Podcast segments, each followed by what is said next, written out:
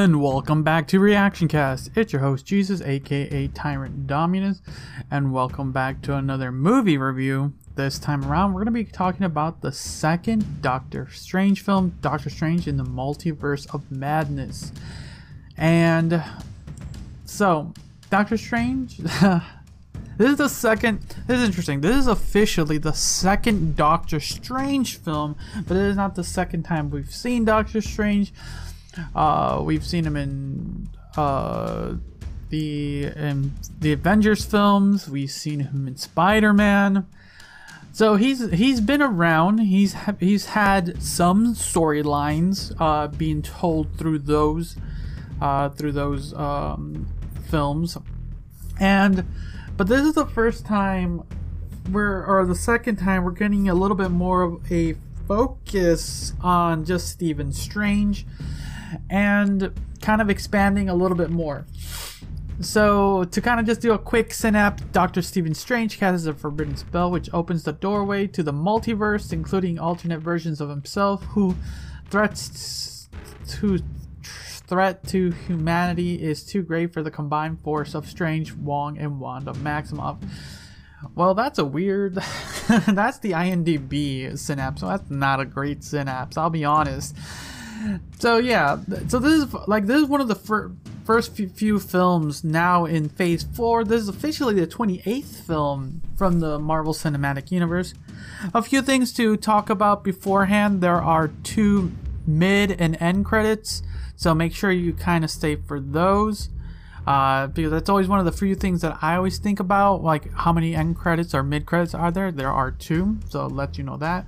And also, I'm gonna let you know there's gonna be no spoilers on this one. I'm just gonna be talking about the film a little bit, um, and kind of I'm, I'm gonna see who I can get to do a, an extended talk because this one, this film has this film has a lot, and um, it's a good thing and uh, sometimes a slightly a little bad thing. But yeah, so this film was uh, directed by Sam Sam Raimi, a, a very a very good director. Uh, like for the most part, he you know most of them know him for uh, Spider-Man trilogy films, um, the Evil Dead franchise. So to see to see him do uh, Doctor Strange 2, you can kind of see a lot of his style for sure. This like horror esque, like darker and it, it, it does play well. Once again, we get the return of uh, Benedict Cumberbatch as Doctor Strange, uh, playing himself and other versions of himself, and it's a very, it's very interesting because recently uh, we watched another multiversal movie, Everything Everywhere and Everyone Else. It's one of those things when you're kind and kind of we just talked about Moon Knight. It's one of those things when characters are kind of doing alternate versions of themselves uh, you kind of have to see how they play off that. And um, I felt this one worked. I felt this one worked. Um, we get uh, see here, Benedict Wong back as Wong. Uh, we get Elizabeth Olsen as um, uh, Wanda Maximoff slash the Scarlet Witch, and we get a, a new character.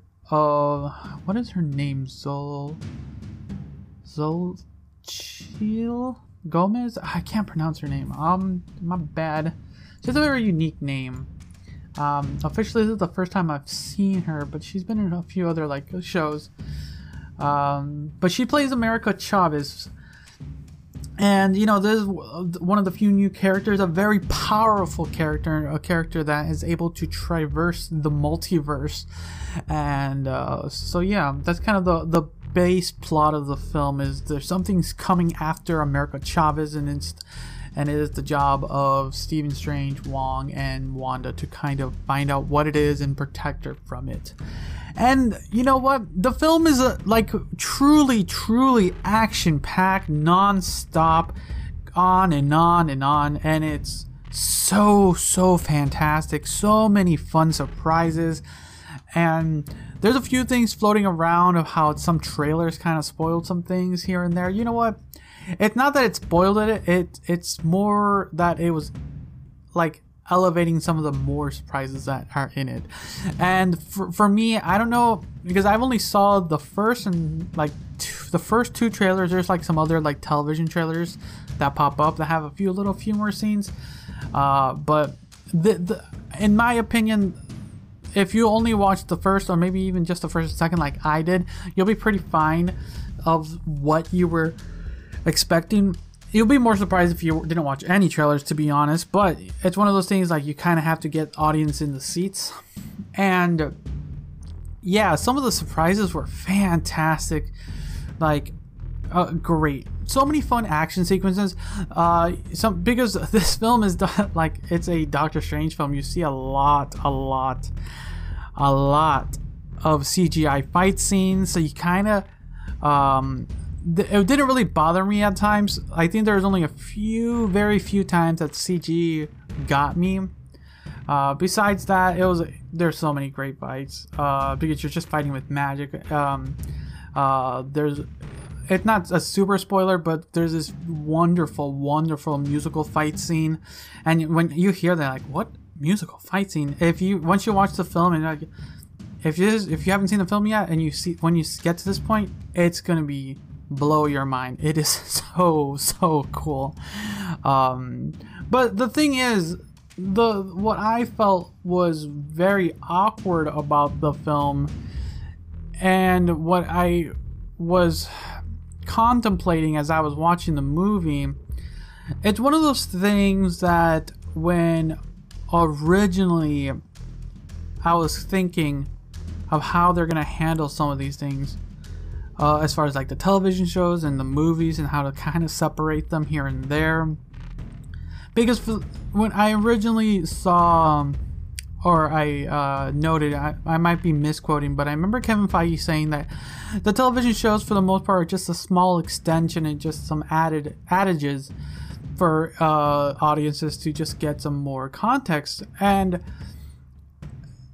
I think I think for for Multiverse of Madness, for sure, if you ended up watching WandaVision and Loki, for sure WandaVision, you would get a more more concrete like idea what the heck was happening in Multiverse of Madness. Like I, I, I watched I like I said I watched it, reviewed it, and I had a full context. But if I, I have a feeling if you didn't then you'd be confused on why a character like Wanda, for the most part, was so batshit crazy in a sense.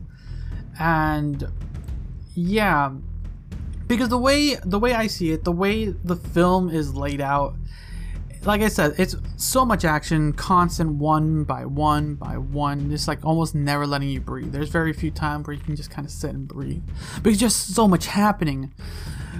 It's just the the story, the way it's laid out and the flow, like it flows interestingly well, but it just felt like the film is, was always just a a weird second and third act, which with no real act one. I, I, that's kind of the best way I can kind of put it. Like there was no no true like like slight build up. It just went on and on and on. There is a little bit, but that's where I, I, I think the context clues will be would be needed, and that and that's something you would need from like from WandaVision, a little bit from. Uh, I don't think you need it too much from Loki, but for sure for WandaVision, uh, you you need that because if you watched WandaVision and go into uh, Multiverse Madness, it's like it's so so good, so good and clean. You know, it's perfect like that. But for those who didn't, it just felt like it was like a lot of craziness and like okay, what's why why is she evil? Um, and and who is who's who are they after? And uh, what is this like shenanigans? Why do they want America Chavez? Um, yeah, and you know, and, and, then they have to also kind of introduce uh, the character of America Chavez, and you know, she, the, the, she plays a really good character. Uh, man, I'm gonna get her name right. Uh, I, one day I'll remember her name. So, Chili, Joe Chit. I'm just gonna call her Gomez for now. Um, she like she did a good job in this film, uh, just playing her care like her character. Like I don't know too much of her character based on the comics, but playing a child who's basically kind of jumping around lost, uh, scared for her life. I think you know uh, she did a good job. It kind of got a little cheesy with her character towards the end, but kind of have to for these Marvel films. Um, but it it just I don't know. It, something about the film just did not click with me uh, for the most part. Um, I don't know. It just felt it felt like a lot, and like there was no like there was like no appetizer to kind of get me into it. I don't know because the when, when thinking about it, one visually it's good, the performances are good, the the score and the music are fantastic. Like I mentioned, there's a very very crazy musical fight, and I'm like, yeah.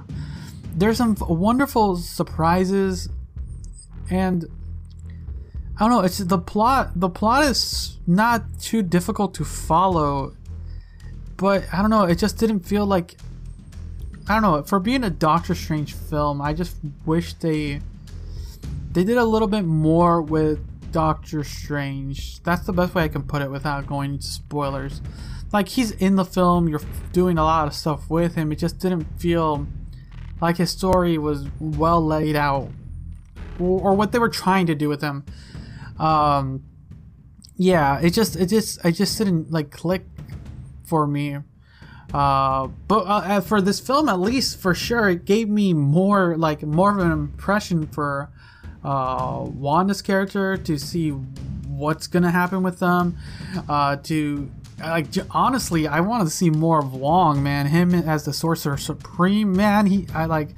I want to see more of him. Like this, this film really showcased him as Sorcerer Supreme, and oh, I want, I want more of Wong here. Uh, and yeah, yeah. I don't know. Yeah, I gotta, I gotta. I, I honestly, I, I want to rewatch the film for sure. Uh, for sure, I want to rewatch the film and kind of get a little bit more more into it and hopefully i'll have an extended talk with a couple of other um, individuals uh, in the movie podcasting game but yeah, those are kind of my thoughts, just initial thoughts without real going into real spoilers. So for my base review, for my base review, without watching it a second time, just kind of going through it over in my head. I want to give this film. Ooh. I don't know there's a lot that happens. There's a lot. There's so many cool things, but I don't. I'm sitting between like a seven and an eight. Like, there's a lot. It's just so. For okay, for now, for now, I'm gonna give the film. For now, I'm gonna give it an eight.